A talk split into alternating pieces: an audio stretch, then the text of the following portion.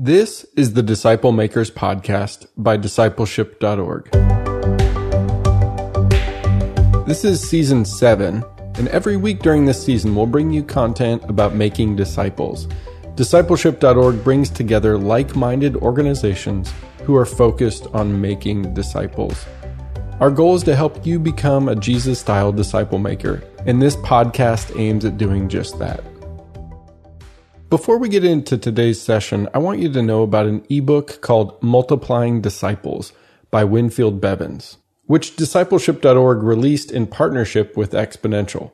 Multiplying Disciples draws wisdom from church history by looking at several important disciple making movements the Celtic movement, the Moravian movement, and the Methodist movement. These movements offer vital contributions to the church that can help you rediscover the power of making and multiplying disciples of Jesus Christ in the 21st century. Author Winfield Bevins is the director of church planting at Asbury Theological Seminary. Download his ebook Multiply Disciples at discipleship.org slash ebooks or click on the link of the show notes for this episode. Today's featured episode is from Exponential and it's called Mobilizing God's People for Disciple Making, featuring Jason Stewart and Todd Wilson. All right. My name's Todd Wilson. I'm uh, founder of Exponential and uh, co founder of discipleship.org, the conference we're at here. Um, we're uh, we're going to talk in this session about mobilization. Um, at Exponential, we're all about uh, church multiplication. Um, our mission, we're, we're, we like to say we're church multiplication activists. Um, our mission is very razor focused at this point. Um, 7% of U.S. churches, we did a study with Lifeway earlier this year, 7% of U.S. churches um, are reproducing. 93% of U.S. churches don't reproduce. So they're uh, either reproduce or multiply. Um, our mission is to see that 7% number increase to at least 16%.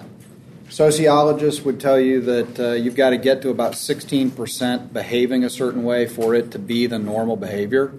So we would like to see uh, reproduction and multiplication become a normative measure of success in the church. So we've got to see it gets to 16%. I would love to be able to shut the exponential ministry down during my lifetime because we got there. And we, we that's it kind of distinguishes us from some other ministries. We literally will shut exponential down if we can get this see it to 16% at this point. Um, here's the challenge. The uh, all church multiplication movements uh, have their roots in disciple making movements. And so we realized a few years ago, part of why we co founded discipleship.org was we realized we were not going to be able to accomplish our mission at Exponential if the disciple making side of things wasn't pushing things harder. And so, uh, co founded discipleship.org, we're also seeing that the trend that we see happening right now, not just that we've got to get disciple making back at the core, but uh, church in the U.S. in front of our very eyes right now is being deconstructed. And it's, a, it's at an accelerating pace at this point. Um, we believe over the next decade or so, um, we're, we're going to see this acceleration of deconstruction of church, which means we're trusting that there will be a reconstruction or rebirth in some form. And if you can use that metaphor of a house that's either burning down or being torn down, and what's left is a foundation that you then rebuild on, um, it's going to be vitally important that the foundation that gets rebuilt on is Jesus. Seems obvious, but uh, because of some of the nuances of the deconstruction right now, there's no guarantee that Jesus is actually at the core of the reconstruction. So we've got to make sure Jesus is at the core, and uh, disciple making is the primary uh, focus of things. Uh, in the la- for those that were in the last session, um, Exponential ha- has uh, worked for about two years, looking both internationally and in the U.S.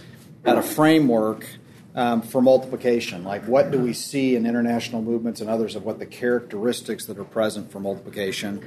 And a team that we had came up with like 10 factors. Um, those 10 got reduced down to three, um, really to make it more simple. Those three dimensions are disciple making at the core.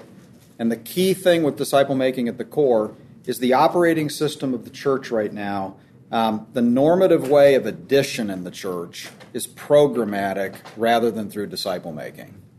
That programmatic addition throws everything else out of whack. It's like that little four ounce wheel weight on the 80 pound tire on your car. That four ounce wheel weight just gets put off a little bit, and the whole tire thumps out of balance. Um, the programmatic approach that we take to addition throws the rest of the system off. And so, in this session, we're not going to talk so much about the disciple making dimension. The second dimension of multiplication is mobilization.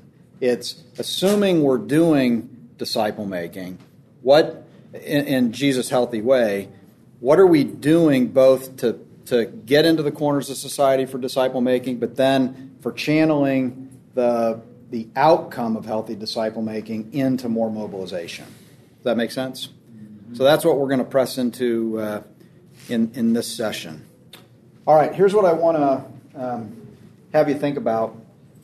The, the church in the U.S., I, I, should have mentioned this at the beginning too. We almost everything we offer at Exponential is free, um, including over 100 ebooks. Um, the entire presentation I'm going through is in the form of a book called the Made for More Visual Guide. If you go to exponential.org forward slash ebooks, um, any of the made for more content, but especially the made for more visual guide, you're going to have everything that I'm doing here. Literally, the slides are are in that. Um, the made for more, our our theme for all of 2019, we had uh, nine or ten events this year, 10, 11,000 people. Um, and made for more, this mobilizing God's people God's way has been our theme for the whole year. As a result, the library of free resources we've created, we have a church wide campaign kit with sermon series, three to seven week sermon series, um, staff and elder small group material through the book of Ephesians on this topic, church wide small group material, 30 day devotional guide, online assessment tools. Everything's free, all under the Made for More thing. Um, hundreds of churches have done the sermon series stuff on what we're getting ready to go through. So I would just encourage you to take. It's all free, so take advantage of. Uh, what's, what's? Exponential.org forward slash ebooks. On our homepage, there's a link to the Made for More campaign kit, so there's probably multiple different links to get there.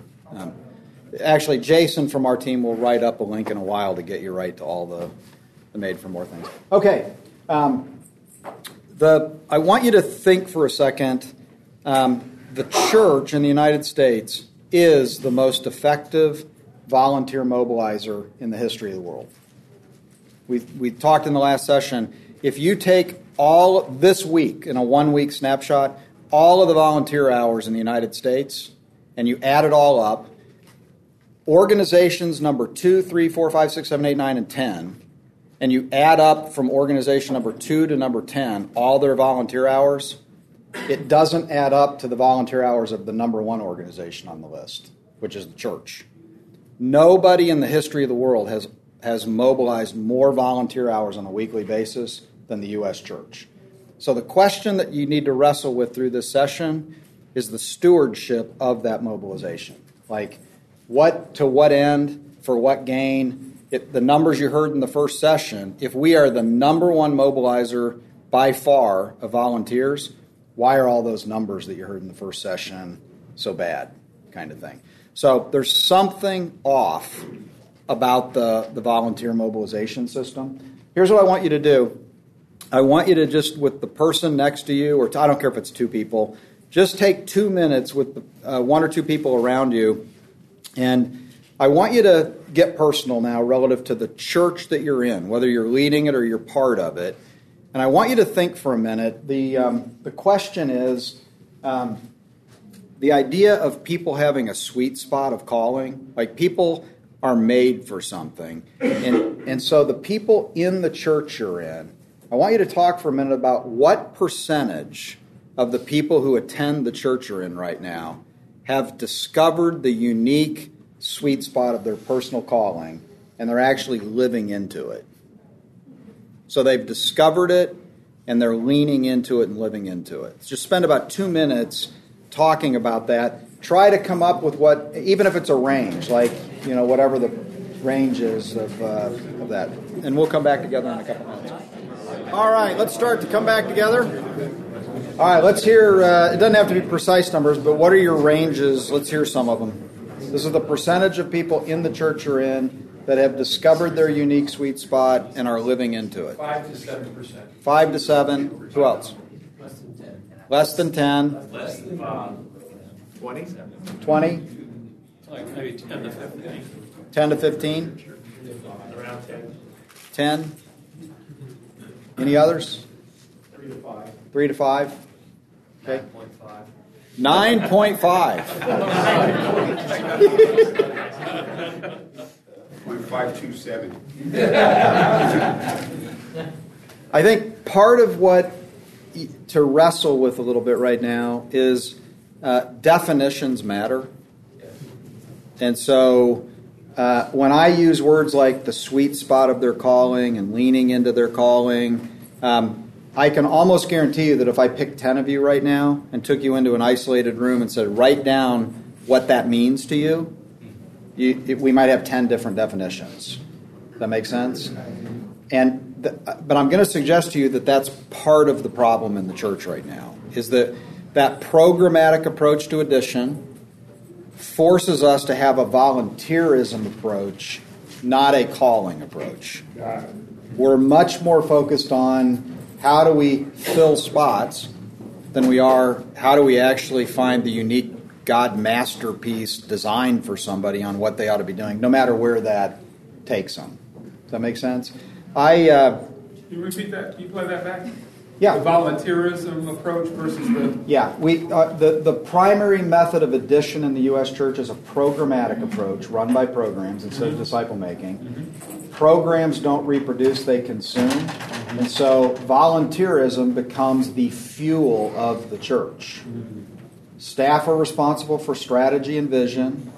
Volunteers are the consumable fuel that goes into the engine to, to fire the thing. And then we wonder why people are discontented and not finding uh, finding fulfillment and things like that. So, part of what I want to talk us through today is even the idea of definitions. I, if, if all that comes out of today is you thinking a little bit differently, and, and even the importance of having your definitions in your church of things, um, that'll be a big a big win for me. I uh, I need to tell you a little bit about myself. I knew when I was 12 years old what I wanted to do with my life. I am one of those really weird people. I was sitting in the back of the room in seventh grade chemistry class. There were no whiteboards, there were only chalkboards at the time. And the, I don't even know the guy's name. He drew a picture of an atom with neutrons and protons and electrons flying around, and I was absolutely mesmerized. I went home that day and I told my parents, I'm going to be a nuclear physicist. And my parents are like, great. And within a year of that, we were a blue collar family. My, I had to go home and do an hour's worth of chores before I could play with my friends every day. And my dad put in this whole new hedge around the back of the yard. And he said, Your job is to water that hedge for an hour before you go play with your friends. Literally the first day. I figured out how I could do this irrigation system where I could turn on the hose and it would all go downhill one direction. There's a trough and the whole. I could literally turn on the hose and go play with my friends for an hour and come back and it would be watered. And so instead of my parents getting upset, they said, You don't need to be a nuclear physicist, you need to be a nuclear engineer.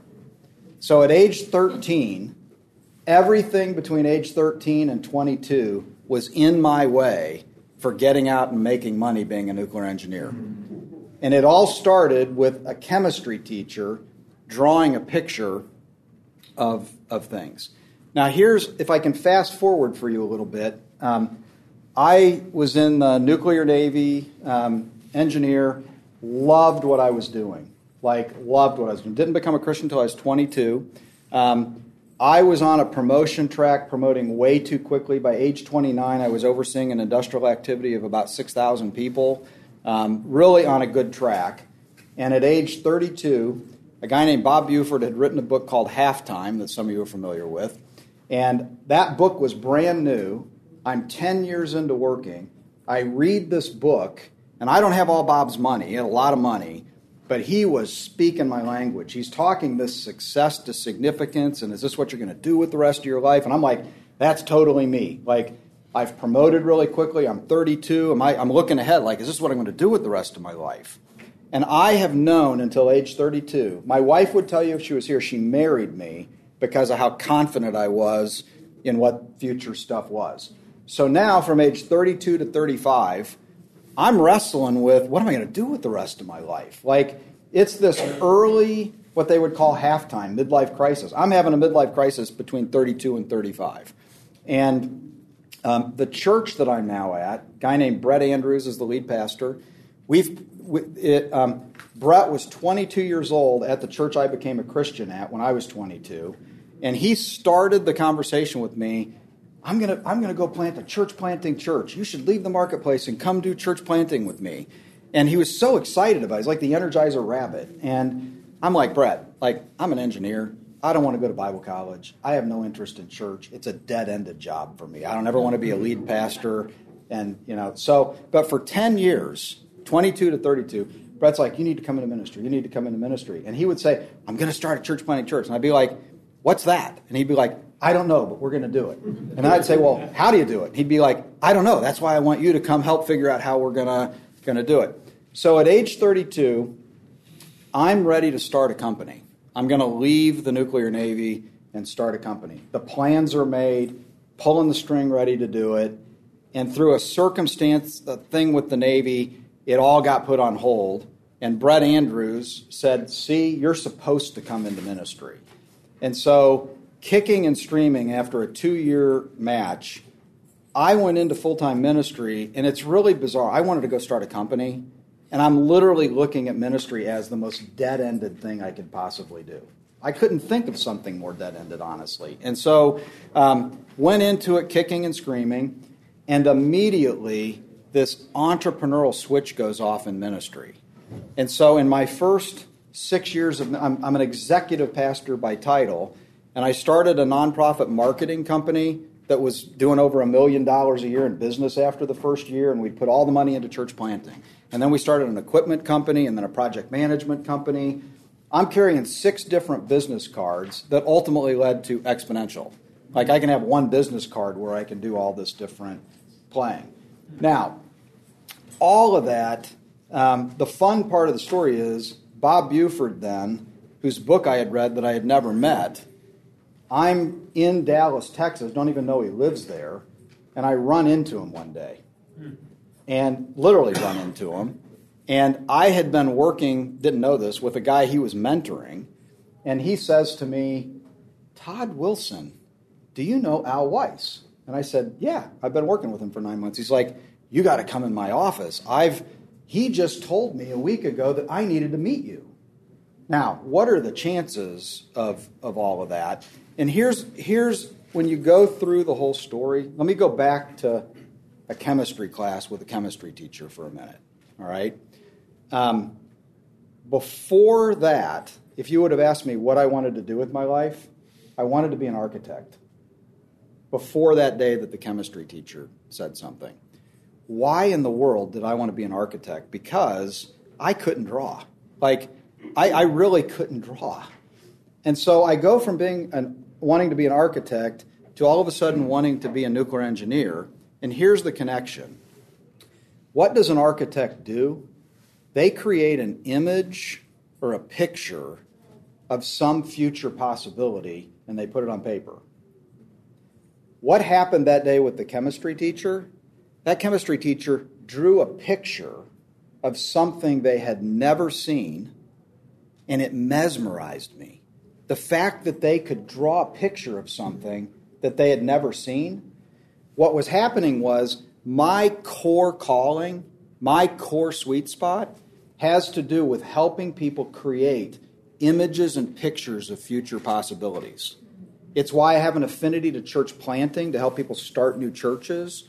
It's it, all, all of the things tied to that. And the reason I'm giving you all this detail now is this. Um, I could, when I look back on the last 20 years, I wanted to go start a company. And I could have started a killer good company making a bunch of money.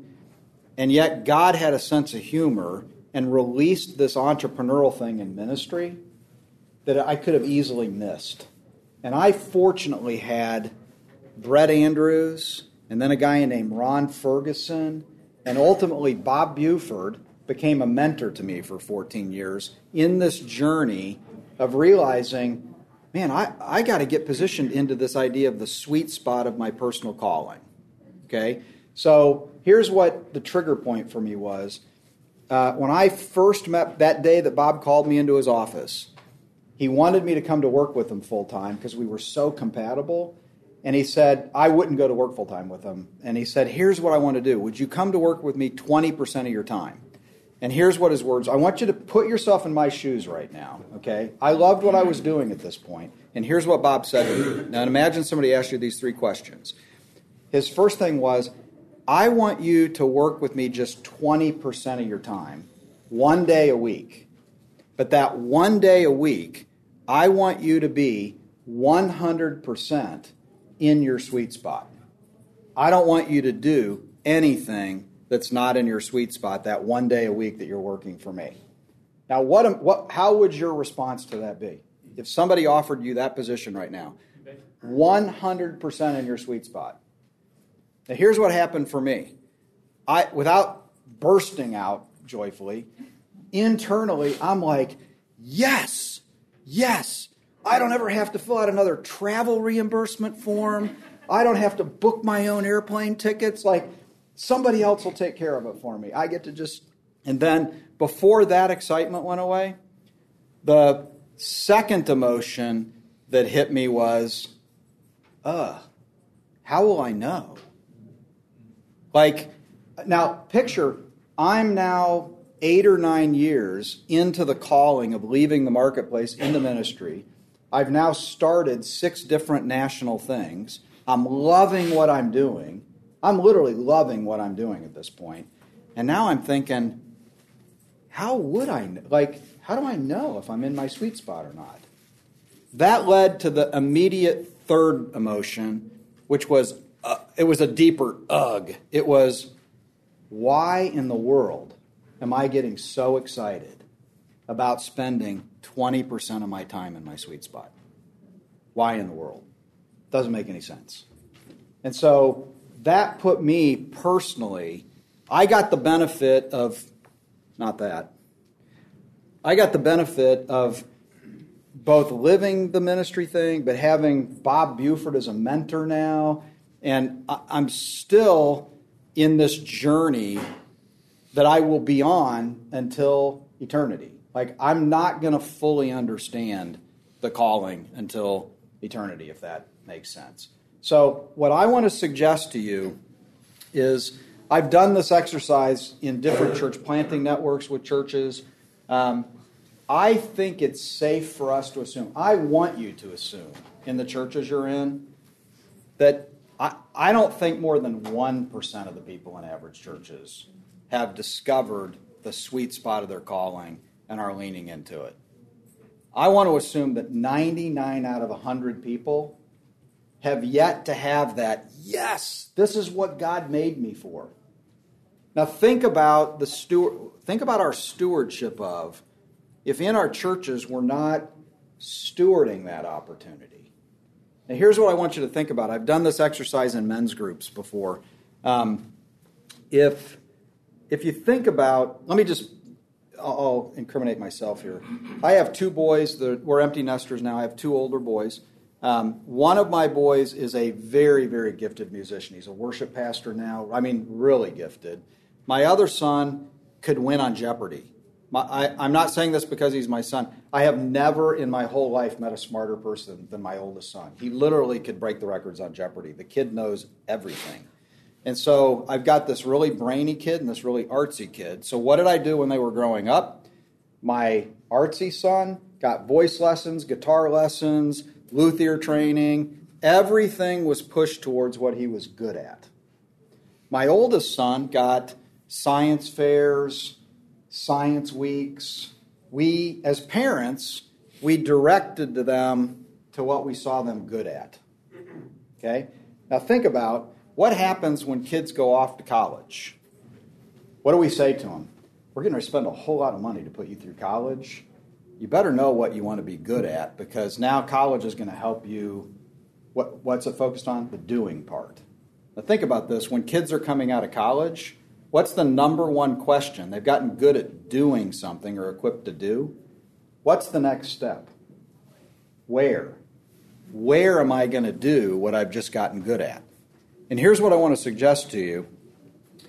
The reason in thir- 30s, 40s, mid, the reason midlife crises happens or halftime happens is we condition through the whole system people getting good at something, me getting good at being a nuclear engineer.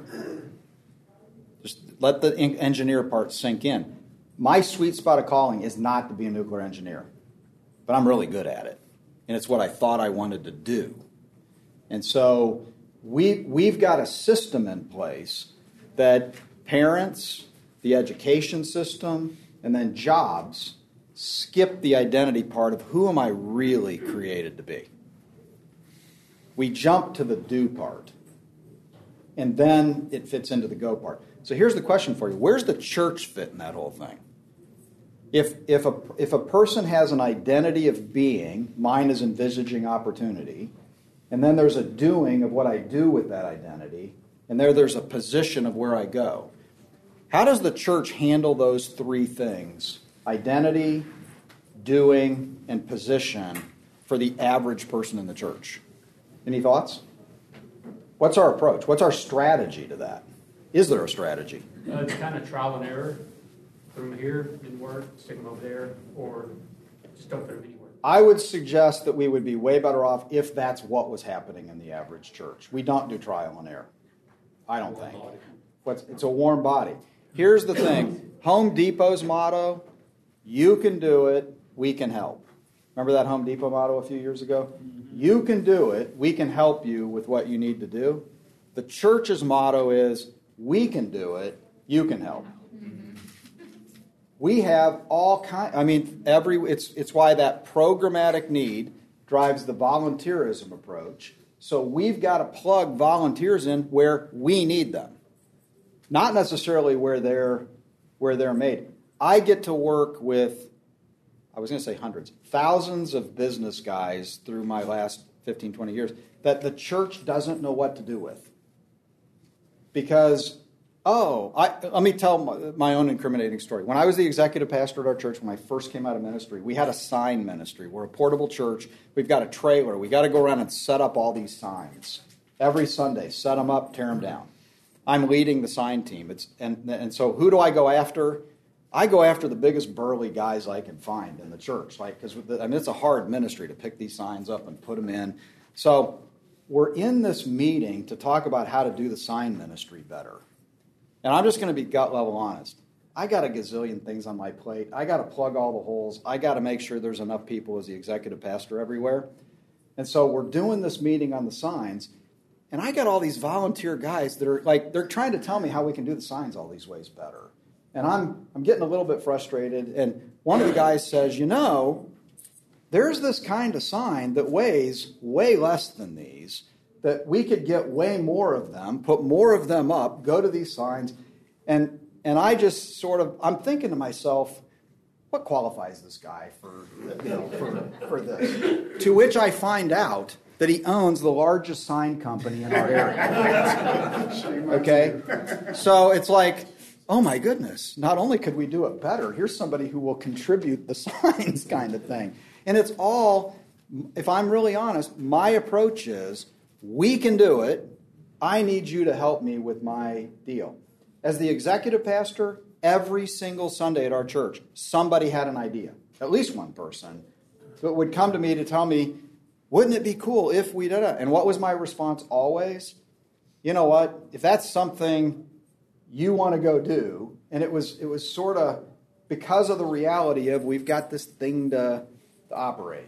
Does that make sense? Mm-hmm. So um, here's what I want you to look at. Can you see the board? We're gonna we're gonna bake together right now. We're gonna cook, and on the counter is flour, water, sugar, chocolate chips, and a dash of salt. So who, who's the taker on what we're cooking? Chocolate chip Cookies? Chocolate chip cookies. 99 out of 100 people would say chocolate chip cookies. Do you know how many different things you can bake with those ingredients? Way more than chocolate chip cookies.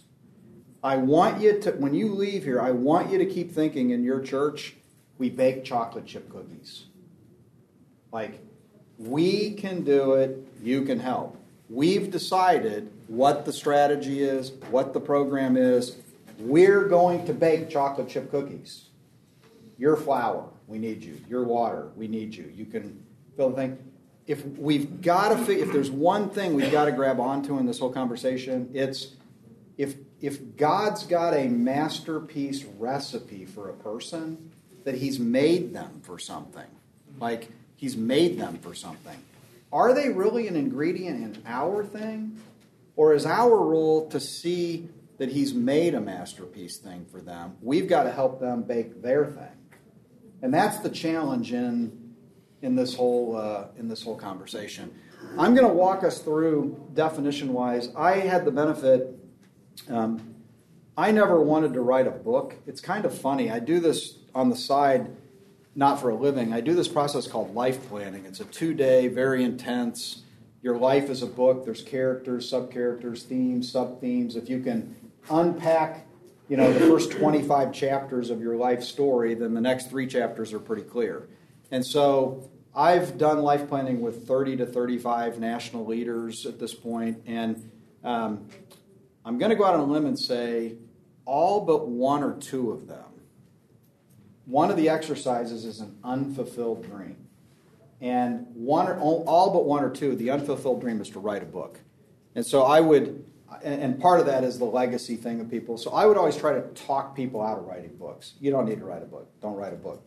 And then myself, I, I had this very strong calling. You're supposed to write a book on calling, of all things. And so Bob Buford is encouraging it. And um, it's simultaneously one of the blessings in my life and one of the curses. Um, I spent five years writing a book on calling. Um, it's called More, and uh, it was encouraged by Rick Warren and um, Bob Buford. And then uh, Dr. Robert Coleman, who's going to be here tomorrow, Dr. Coleman was part of the book. Dr. Coleman was part of the mentoring for the, for the book. But the reason I bring it all up is the five year journey Here's what happened I don't have the patience for five years. And if anyone's heard of a guy named Os Guinness, um, Os is one of the greatest thinkers in our time. He's probably got the best book written on calling called The Call. And so when I felt this call to write a book, and I'd never written a book, I called Os up and I said, I need a coach to write this book. You're the best author. And he agreed to coach me on writing this book. So the very first draft of the book, I go to Os and I said, I need your critical feedback. And Os uh, said he, he did the review and gave me written feedback. We sat down, and he said, I've got three non negotiable comments for you, and then a whole bunch of little things. And the first thing he said to me was this He said, Please tell me you're not writing another self centered, narcissistic self help book to help people feel better about themselves holy cow, Os, I'm just feeling the call to write a book. Like, no, I don't want to do that. And he said, here's the deal. Um, if you go look at almost everything written out there on calling right now, it's all self centered, self help stuff. It's not rooted in the, the, this idea of each person's a masterpiece. It needs to be rooted in disciple making. So, I, five years was really more becoming a student of really learning the calling space so I'm going to try as we go through this slide deck um, to not just be making stuff up, but it's coming from a position of where I've tried to learn from a bunch of different people and then just bring some language and context in. Okay? I'm a little out of order. All right, this idea of sweet spot. So let's, when I say the word sweet spot, it's going to make you think something. Um, I'm an engineer, so I'm going to give you the engineering answer to what a sweet spot is. And this comes out of the Bob Buford's, you know, I want you to be 100% in your sweet spot. Um, if you look, God made the universe with sweet spots. There's thousands of them. This room itself, There's an acoustic sweet spot, there's a visual sweet spot. Our eyeballs have sweet spots, your glasses have sweet spots, the eardrum has sweet spots, gun scopes have sweet spots. Sweet spots are everywhere baseball bats, golf clubs, balls. Um, and so it begs the question what are the three common elements of all sweet spots? And the answer is every sweet spot you can come up with has a design, a purpose, and a position. Design, purpose, position. The um, here's what's interesting. We we talk about the fall in the garden. If if you think about original sin in the fall in the garden, look what actually happened. Man had his identity was secure at the time position was secure and purpose was secure. You could put a finger on all three of those things. All three were lost in the garden identity, identity with God, uh, position physically, and purpose. Now you're not, not only you're just not going to serve me in the garden, now you're going to toil all the days of your life with work. So I would suggest to you that we lost the sweet spot that man originally had. And here's the reality we won't fully recover it until we're in eternity. We're going to spend all of our years on earth wrestling with some amount of discontent because we don't have exactly that sweet spot back. But what we can do is a journey of trying to discover more and more of it. Um, it those three losses there, I would suggest to you there's a reason that Rick Warren's Purpose Driven Life is one of the best selling books in history. Um, look at the three questions that those losses drive. The first one was Who am I created to be? What am I made to do? And where am I supposed to do it? That's a be question, a do question, and a go question. Who am I created to be? Where am I? What am I supposed to do? And where am I supposed to engage it? Um, we're going to just keep asking those questions. What I covered with us a little bit earlier is the system that our kids are born into and then college. We focus on the do. What am I made to do? Do, do, do, do, do. And then we fall into where am I going to do that? And then people have to circle back midlife. I started to tell you a lot of the men's groups I run, guys have a sense of what they're made to do, but the identity part of that raw ingredient part most people don't have clarity on that. And the problem is, it's the be that really needs to influence the do and then the go. We have a whole lot of unhealthy reasons that shape the do and the go, and we've got to get it back to the to the B part. If you can just think then the sweet spot idea is when who I'm created to be, in my particular case, I'm created to envisage opportunity, to create images or pictures of future possibilities for people.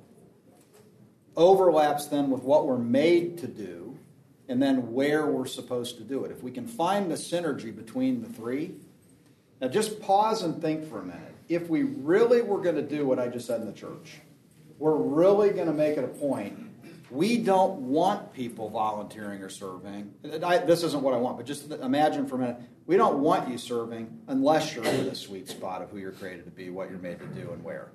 Think what that would cause us to have to do as a church. And here's what I want to suggest to you all of the elements of disciple making, from intentionality to relationship to all of it, it would draw us closer to discipleship, actually. It would have to be a much more boutique relational thing if we're going to help people discover the answer to these things. Okay? We can give them a test to see what they're good at. We can look at the inventory of the 27 volunteer needs we have right now to plug them into the go. See, I would I started to say this earlier too. The church's bias is to the position in the go.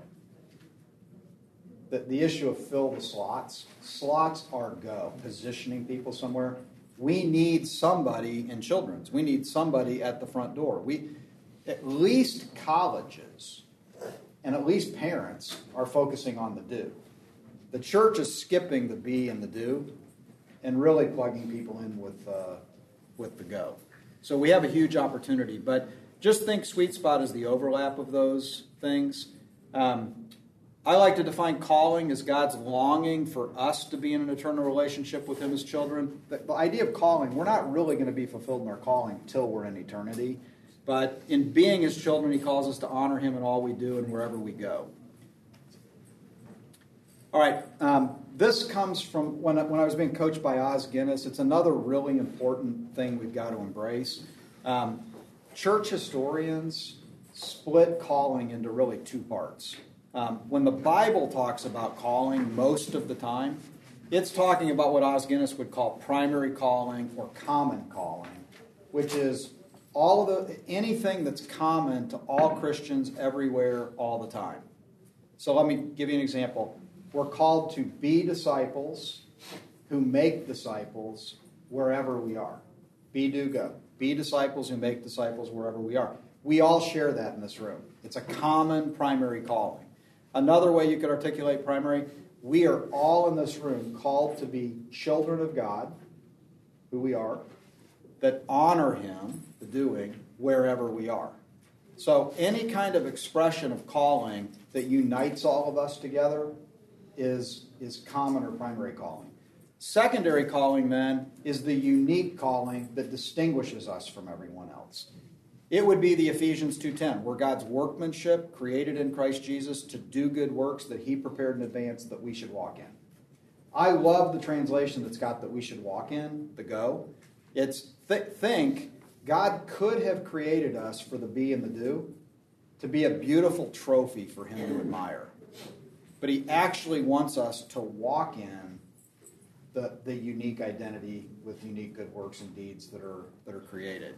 Um, if we look at the synergy between common calling and, and secondary calling, or primary and secondary, um, I like to articulate primary in the disciple making terms. The simplicity of we're to be disciples with a growing fullness of Jesus in us, who carries that fullness to others and makes disciples of others wherever we are.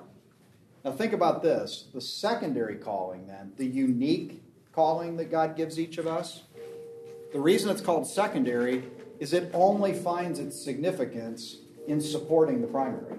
Why did God give us the unique calling? To participate in the mission to make disciples of other people, to increase our fullness and make disciples of others. Um, if Os was here, when Os was coaching me on this, what is that noise? Church bells. Wow.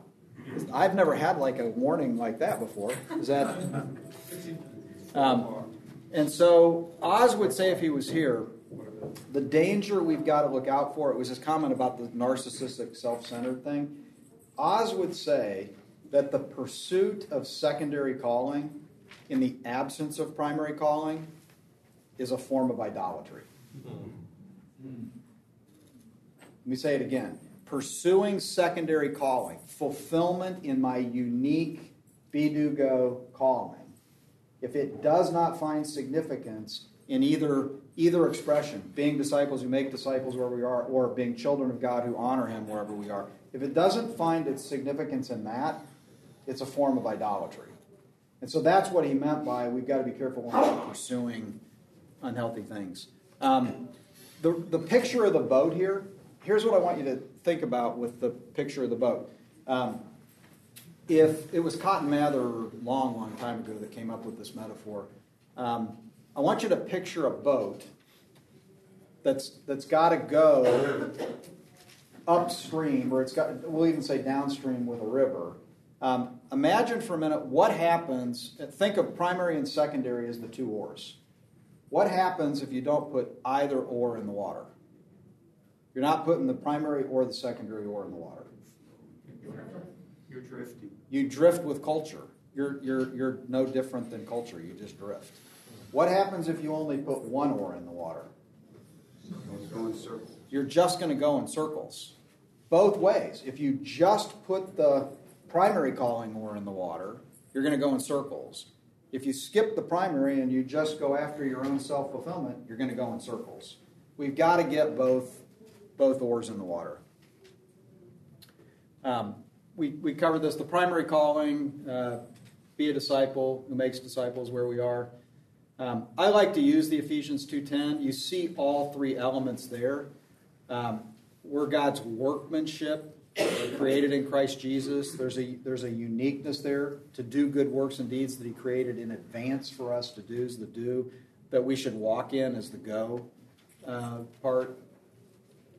Um, but we've got to keep the main thing the main thing. Um, Bob Buford kept this picture on his desk, um, poured in, poured out, and it's basically primary, secondary calling. It's the idea that we that we're poured into with primary calling. It's us. We, we like to think it's the disciple making external, but it's the fullness of Jesus in us. We can only carry something that's in us. So the poured in is the fullness of Jesus in us. The poured out is the secondary calling is the is the way of seeing that uh, get out. So imagine if if it's true, and if, if I I'll just use all of your statistics. Nobody, one person was above ten percent. The optimist in the room, or he's got a really good different church. But let's assume it's less than ten percent.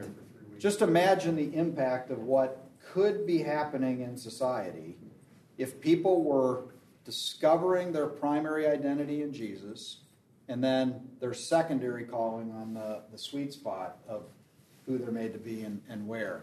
Um, we have to ask the question what's holding us back? Um, I want to suggest at the personal level, and I'll say this from my own journey.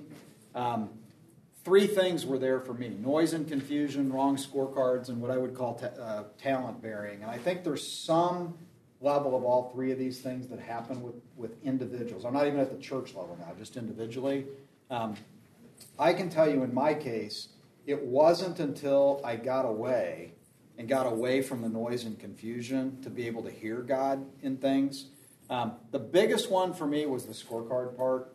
Um, as I started wrestling with making shifts, um, the definition of insanity is to keep doing what you've always done and expect a different outcome. I am not kidding. In that two to three year wrestling match I had on this, I pulled out an eight and a half by eleven piece of paper. I drew a column down the middle. The left column was life as it is. The right column was life as it looked like it was going to be. And it, it like it was insane that I kept doing it. But what was insane was on the left side of the list, the whole page was filled, and on the right side of the list, this making a step into full time ministry. In my case, made no sense at all. I could, that like the world scorecard, I could have been locked up as being insane. Okay, I still twenty years later don't make as much money a year as I did 20 years ago with no inflation counted in. It just, it's that stupid. Like it made no sense at all, kind of thing. Um, and then talent bearing is this idea um, imagine, you know, you hear the stories of somebody hiding money in their bed. You know, the, every once in a while you hear that story of somebody had a million dollars in their bed and they died and it was in their bed, kind of thing. So they didn't get to enjoy it, and then there's this chance that nobody else got to enjoy it if it just gets thrown away. That's how so many Christians are living. We're uh, like our be do go unique calling is buried. It's like money hidden in a bed somewhere. And just imagine how tragic it is if people never get the chance to discover and experience that kind of thing. Um, at the church level, we've already covered on these, but the, the programmatic versus disciple making uh, focus on addition, that's our core enemy in the church right there is the programmatic versus disciple making. Now, now think about it. If primary calling is in the context of disciple making, and secondary calling, if it's not going to be idolatry, needs to support the primary. So both primary and secondary calling are about disciple making, but the primary functional core purpose of the average church in America is not about disciple making. That's what throws us off. It's, uh, it's and then volunteerism versus the missionary mobilization, and we've talked about the we can do it, you can help versus the you can do it, we can help. Um, it is a major challenge to flip that. The realities of operating the programmatic church that we can do it, we need you as a volunteer. To flip that around is a ma- I mean, we all know if we're in the local church how hard it is to flip that, but it's what we've got to make Todd, progress. was there a point in history where that sh- shifted? We went back to the 30s. We, we, we see a shift from boutique, disciple making to big box, volunteerism, or pro, pro, programmatic that you're talking I think we've definitely had cycles, and I think we can definitely go back far enough where the programmatic wasn't uh, wasn't so much the programmatic. Now, was it disciple making, or was it was it still an evangelism focus versus a disciple making focus? I think we've had ebbs and tides in that thing. Um, some would argue that we have had some disciple making movements in, in our history. Right now, the research that we just finished up with discipleship.org, um, it's a pretty gloomy picture right now on the disciple making part in terms of we're just not seeing disciple making movements. For, for people's perspective, we just did a national study. Um, less than 5% of U.S. churches have a disciple making culture. Um, so 95% don't have a disciple making culture. We want to say and believe that disciple making is what we're about, but here's what we found in the, in the study. Um, the word discipleship has become such a catch all for everything. The time you spend working on a sermon, the time you, I mean, there's almost no activity that doesn't get lumped into discipleship. I, if I could just, if I could be king to mandate one change, I'd say abolish the word discipleship from your vocabulary. It's not actually a biblical word. And use disciple making, the action of disciple making. When we're thinking about the activities of the church, what to spend money on, what to do, um, it's, it's just so easy to rationalize how everything's fitting in the discipleship category, but in reality, it's, it's not disciple making. So, um, The um, how much time, Jason? Okay. The um, when we started looking at exponential heart at the equation, um, our starting point was in John 10:10. Um, we started with when Jesus, "I came that you might have life and take hold of it more abundantly." Um, when you dive in on the actual Greek there, here, here's the thing to get the head around. Um, I want you to picture in marriage, you can date somebody, you can get engaged, you can walk down the aisle, you can say your I do's, and you have a marriage. And what we've done in Christianity in the U.S. is you can say the prayer and you can have life. The, the, the sacrifice, the surrender on the life part, we, we've kind of made easy. Now, if you go back to marriage, what do you have to do to have an intimate, deep, nurturing, strong marriage. You can't just date and walk down the aisle and say your I do's. You have to take hold of a, of a solid marriage. You have to go active to have a solid marriage. That's actually the distinction that's in John 10:10. 10, 10.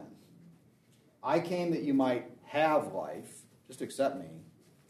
But what you've got to think and take hold of it more abundantly. The, um, the idea of taking hold of it's an active posture. The idea that the average Christian is going to just find their calling because they said a prayer or they attended a class or they heard a great sermon. I hate to tell you, you could have your absolute historic sermon series. Like the best six sermons you've ever done in your whole career, all back to back.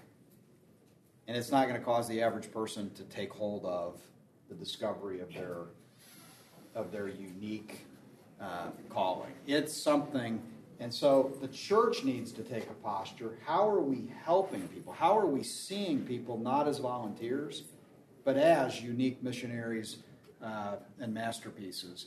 Uh, here's what we did, and I'm gonna because we're running out of time. All of this is in that. Uh, it's the Made for More visual. If you go to that web link um, a thing called the Made for More Visual Guide. What we did, because we started with John 10:10 10, 10 and this idea of fullness, um, the, the actual, again, Greek in that John 10:10 10, 10 is if you can picture a continuously overflowing water fountain that's filling up a basin. The, the John 10:10, 10, the abundantly more, is this continually overflowing thing. So the idea of fullness um, is, is, what's in 1010. Uh, the book of Ephesians is where we really, the whole book of Ephesians is on fullness. We see it in every single chapter uh, of Ephesians. So what we did was we went and we took the six chapters of Ephesians and I'll just give you a little taste. Um, so, like in Ephesians 1.22, and God placed all things under his feet and appointed him to be the head over everything for the church, with his, which is his body, the fullness of him who fills everything in every way. I think this is a great definition of the church, actually. The church is the body of Christ, and we have the ability to fill every nook and cranny of society with the fullness of Jesus. And if you just start thinking, what has to shift for us to go from an attractional, come to us in part of society to doing church in a way that actually could carry the fullness of Jesus into every nook and cranny of society? So, what we've done, and you, you can get it by going and getting the free thing, we've, um, we've taken all six chapters of Ephesians and we've identified one truth. In this case, the truth the fullness of Jesus can fill every corner of society through the church. And then we've, we've identified a shift that needs to happen. And we've done that um, basically for all six chapters of Ephesians, which I don't have time to go through all of them right now, but it's all available. Um, we've also got an entire free book. It's a, it's a video series for staff and elders and leaders in the church that walks through the book of Ephesians. It's a seven week study through the book of Ephesians to go through these six truths and six shifts. All right. Can we wrap up? Yeah, so um, like Todd said, there's tons of resources on that link there. So make sure you get your dashes in, made dash, for dash, more dash resources. And um, all of those things related to the conversation on Made for More mobilization um, is there. Also, we figured you want more disciple making resources because you're at the disciple making forum. So um, we were a part of the very first forum um, connected to one of our exponential events, and we have all of those video resources with guys Francis Chan, Dr. Robert Coleman, Jim Putman, Jeff Vanderstelt, and more, Bill Hull. All right, guys? So uh, enjoy.